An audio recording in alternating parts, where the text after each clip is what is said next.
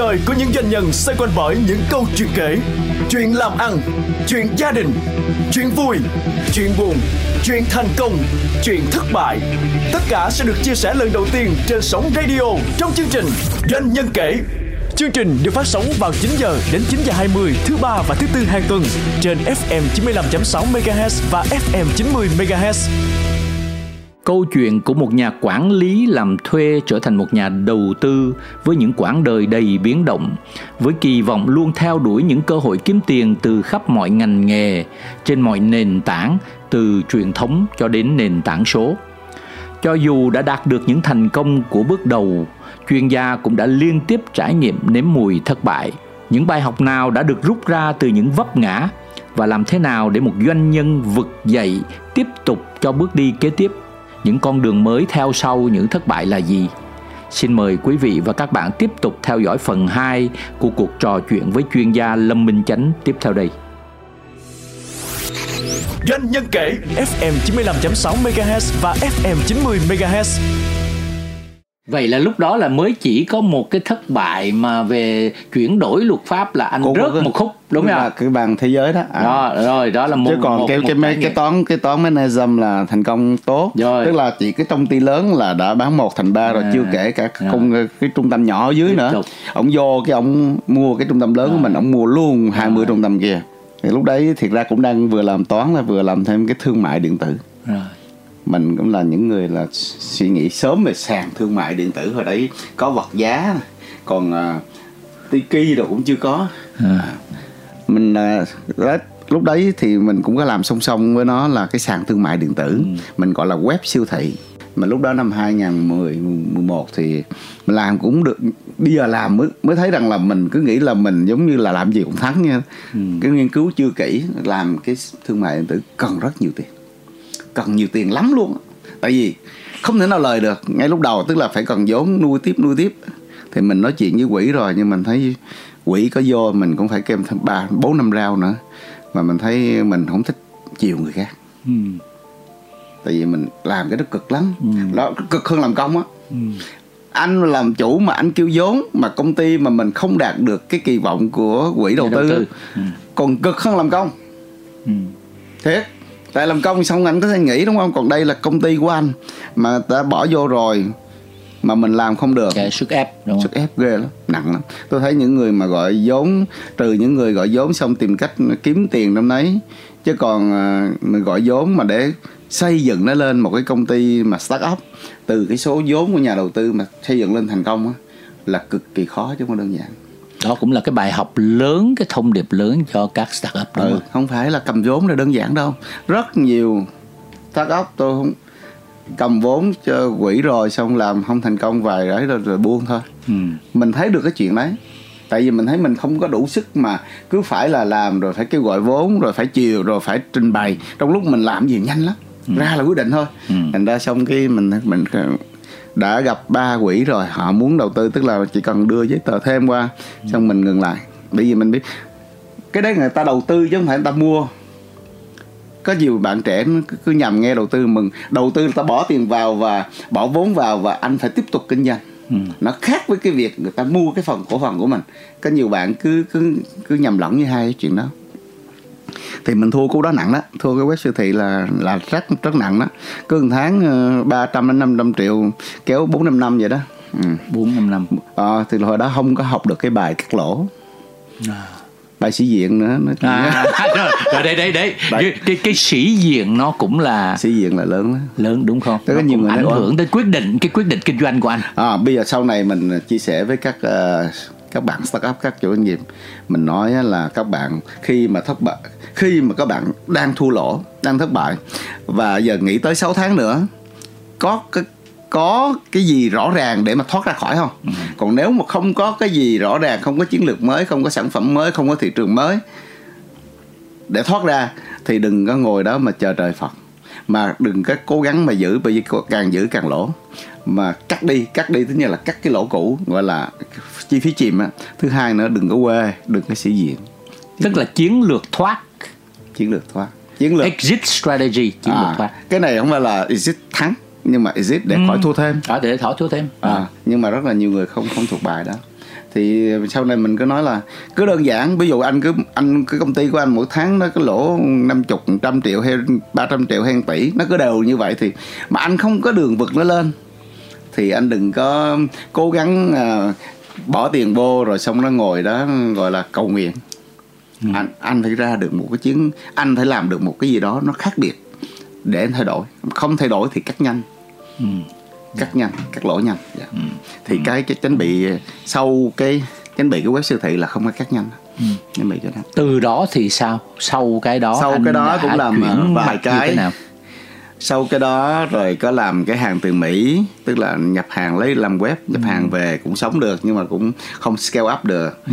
rồi làm một cái xe web uh, bán xe bán vé xe ô tô uh, cho khách anh rất nhiều ý tưởng nha ờ, nhiều ý tưởng. tức là đa ngành cái gì cũng có thể làm được không tới cái gì bây giờ mình làm doanh nghiệp mà bây giờ mình thấy thị trường nào mà mình thấy mình mình hiểu được nó thì mình làm thôi ừ. à, thì cái, cái ý cái Pasoto thì không phải ý của mình nhưng mà người ta nói chuyện với mình mình thấy ok thì mình làm ừ. làm cái đấy cũng cũng không thành công lắm rồi mình làm tiếp một cái chương trình gọi là ừ. tức là thẻ thẻ, thẻ trung thành đúng không khách hàng trung thành rồi. mới đầu định bán lẻ xong mình làm cái khung cực xong cái mình bán được cho uh, hai khách hàng lớn hai khách hàng tổ chức một mớ thì cũng đủ sống nhưng mà mình thấy cái cái ngành này nó cũng khó cũng cũng cũng cũng khoai thì mình vẫn đi đầu tư bên ngoài nhưng mà lúc đó cái cơ may nó tới mình lập cái viện uh, tài chính và kinh doanh học viện kinh doanh và tài chính biết này nè thì tự nhiên là sau một thời gian là có mấy chục ngàn học sinh nè ừ. thì nó nó trở thành một cái nguồn khá tốt ừ. à, và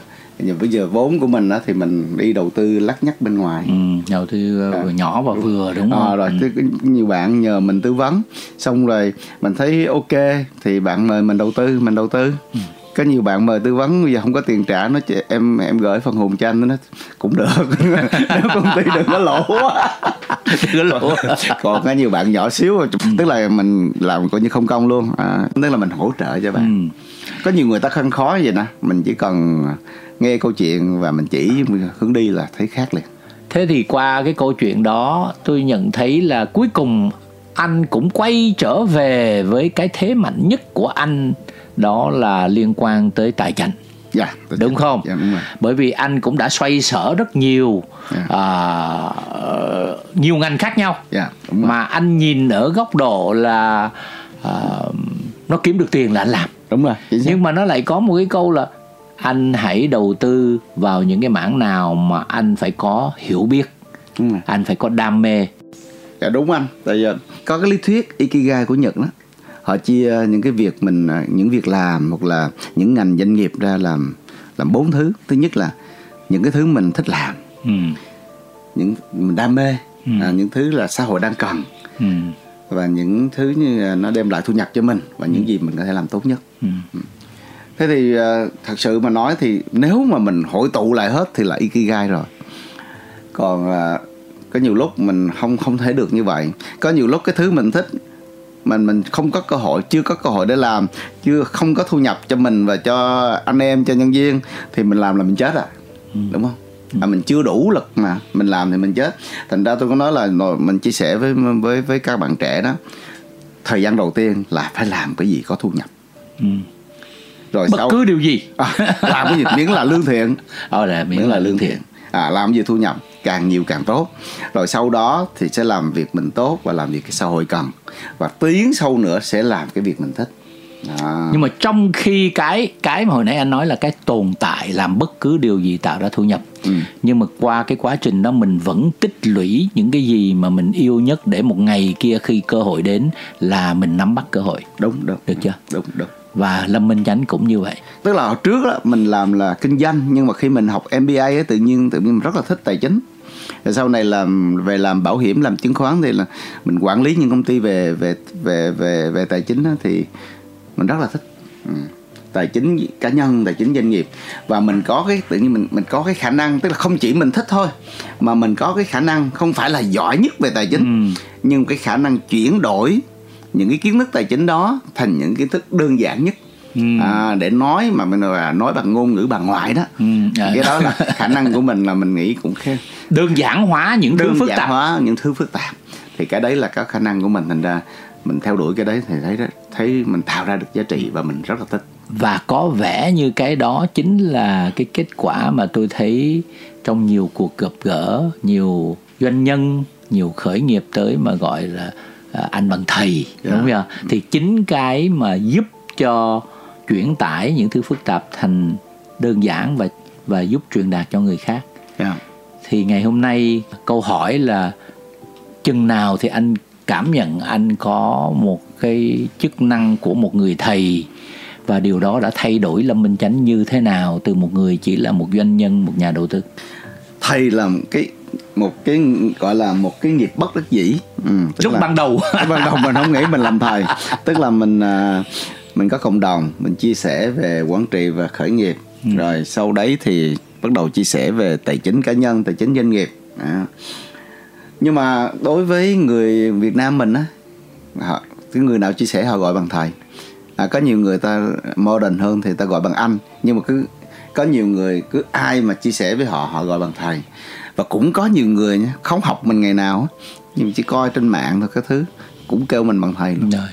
Bắt đầu mình nghe mình ngại mình mình đùa với mấy bạn tôi thích cái bằng anh cho trẻ. Mấy bạn gọi tôi bằng thầy thôi gọi bằng anh thầy thì tôi cũng có một nhóm gọi tôi bằng anh thầy. À, anh thầy. anh thầy. Nó, nó vui chữ, vui. À, đó. chữ đó vui đó chữ đó. À, thành ra nó, nó thành một cái từ rất là hay. Nhưng mà cái chữ thầy đó à. đó nó nó ảnh hưởng có, tới có, anh như thế nào? Có. Khi mà người ta gọi mình bằng thầy à, một là theo thói quen của họ hai là họ thật sự là họ nhận được giá trị của mình yeah. Dạ. à, mình bằng thầy thế tự nhiên mình mình phải xứng đáng với chữ thầy đó đúng xứng đáng là gì tức là mình phải tiếp tục chia sẻ cho họ những kiến thức mà họ cần à, và chia dạ. sẻ đàng hoàng và thứ hai cái nhân cách con người mình nó cũng phải phù hợp với chữ thầy đó ừ.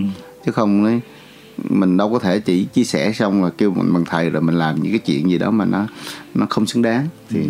nói chung là mình cảm thấy mình phải thận trọng hơn ừ. sống phải tốt đẹp hơn như vậy học để dạy rồi dạy để học đồng thời anh cũng viết hai cuốn sách Yeah. Dạ. đúng không ạ? Cái anh có trải nghiệm nào về cái việc viết sách bởi vì đối với doanh nhân cái việc đọc vô cùng quan trọng nhưng cái việc viết thì lại là một trải nghiệm hoàn toàn khác mà nó đòi hỏi tập trung nó đòi hỏi trăn trở nó đòi hỏi uh, phải cày cuốc phải tĩnh lặng trong cái lúc mà mọi thứ nó đang sôi sục ở bên ngoài. Thì cái trải nghiệm của anh về quá trình viết hai cuốn sách đó nó như thế nào?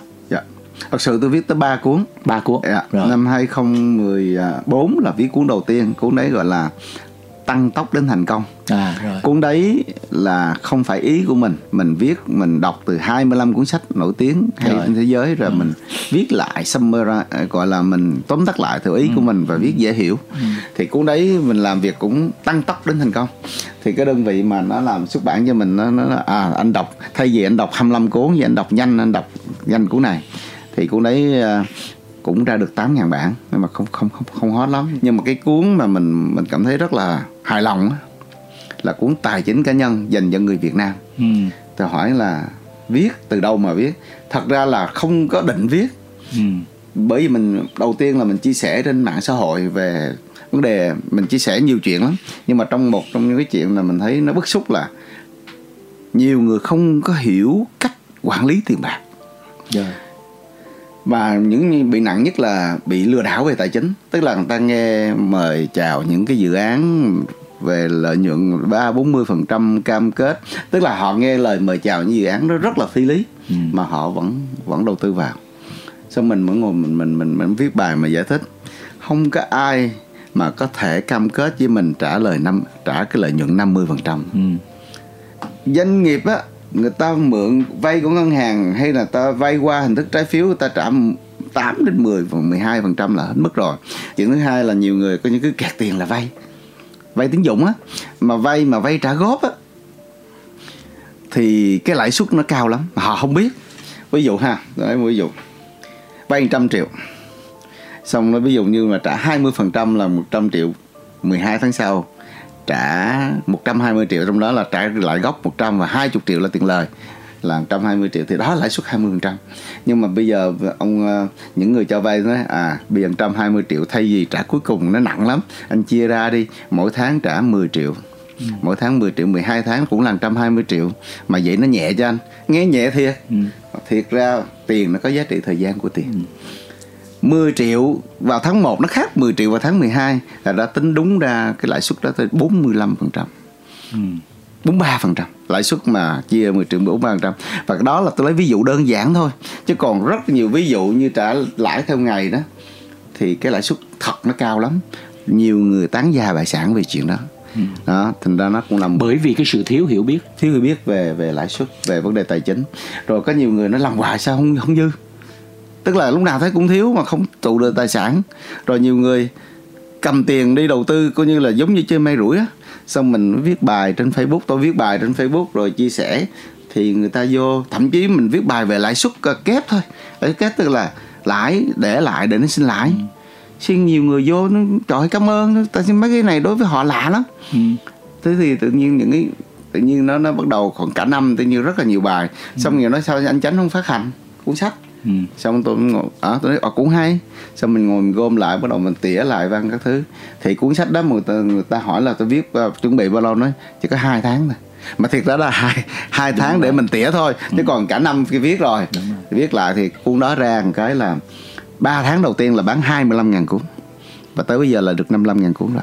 Ừ. tại sau này tốc độ bán nó chậm bởi vì nhiều người mua sách người ta làm sách lậu á mình bán 5 năm. Mình bán 55 ngàn cuốn là sách lậu phải hay bài trăm ngàn cuốn. À, à, nhiều lắm sách lậu nhiều lắm. Nếu như vậy có nghĩa là cái cuốn đó nó chạm đúng vào cái nỗi đau của xã hội yeah. Dạ. nỗi đau của những cái người bình thường công chức rồi đi làm ừ. mà không hiểu những cái điều rất cơ bản về tiền bạc. Đúng rồi. Đúng không? Nó chạm được cái đấy. Mà ngay cả những người mà học về kinh tế học về tài chính học ngân hàng đó ừ. thì những cái công thức đấy họ biết rồi. Ừ. nhưng mà họ học nó chỉ là công thức thôi. À. Đến chừng mà mình nó không liên quan đến cuộc sống. Đúng, không? À, đúng, đúng rồi. rồi. Có nhiều người nói ủa cái này em học rồi mà. À? sao anh nói dễ hiểu ủa tại vì tại vì khi mà được học hay được dạy hoặc là khi được học mình không có vận dụng. Đúng. À đến chừng nói ủa những cái chuyện này tính ra công thức này em biết hết rồi. Ờ rồi thì em biết thì em đọc lại nói không nhưng mà em đọc bây giờ em thấy nó khác hẳn luôn. Giờ em hiểu cái ý nghĩa của nó okay. như vậy cái nhu cầu đó nó vẫn còn rất lớn. Vẫn là lớn. Nhu cầu đó thì nó cái sứ mệnh của mình bây giờ mình đổi sứ mệnh. Đổi sứ mệnh. Hay đi kiếm tiền đúng không, à, không. Tức là vẫn là sứ mệnh và là à, quan trọng vẫn là kiếm tiền. à, vẫn là rồi kiếm vẫn tiền. là vẫn còn có sứ mệnh là chia sẻ cho mà vẫn giúp ích được đúng không? À, vừa kiếm tiền vừa giúp ích được cho người khác bây giờ sứ mệnh mình là làm sao? Tuyên gọi là chia sẻ kiến thức tài chính à. cho người dân và doanh nghiệp người dân là là tài chính cá nhân là tài, tài chính đầu tư còn doanh nghiệp là tài chính doanh nghiệp đó thì cái sứ mệnh của mình đặt ra là như có vậy. nghĩa là anh vừa kiếm tiền ừ. nhưng anh vừa giúp ích được cho người, người khác. khác đúng rồi doanh nhân kể FM 95.6 MHz và FM 90 MHz Quý vị và các bạn đang theo dõi câu chuyện xoay quanh cuộc đời của một chuyên gia về đầu tư cá nhân với một bức tranh sinh động của một người từ làm thuê, buôn ba trở thành một nhà đầu tư đã nếm đủ mùi vị của thành công và thất bại. Nhưng cuộc đời đã tạo cơ hội cho anh trở thành một tác giả sách, một người mà nhiều doanh nhân khởi nghiệp gọi là thầy, một người đã góp phần xây dựng cộng đồng khởi nghiệp với hàng chục ngàn người tham gia hành trình nào đã biến đổi một doanh nhân sống và đầu tư chỉ để kiếm tiền lại trở thành một người đóng góp cho xã hội, cho cộng đồng, kết nối những doanh nhân đi trước và chia sẻ cho những khởi nghiệp đi sau xin mời quý thính giả tiếp tục theo dõi phần 3 của câu chuyện xây dựng cộng đồng khởi nghiệp cùng doanh nhân và chuyên gia Lâm Minh Chánh trong chương trình kỳ tới. Xin chào và xin hẹn gặp lại đời của những doanh nhân xoay quanh bởi những câu chuyện kể. Chuyện làm ăn, chuyện gia đình, chuyện vui, chuyện buồn, chuyện thành công, chuyện thất bại. Tất cả sẽ được chia sẻ lần đầu tiên trên sóng radio trong chương trình doanh nhân kể. Chương trình được phát sóng vào 9 giờ đến 9 giờ 20 thứ ba và thứ tư hàng tuần trên FM 95.6 MHz và FM 90 MHz.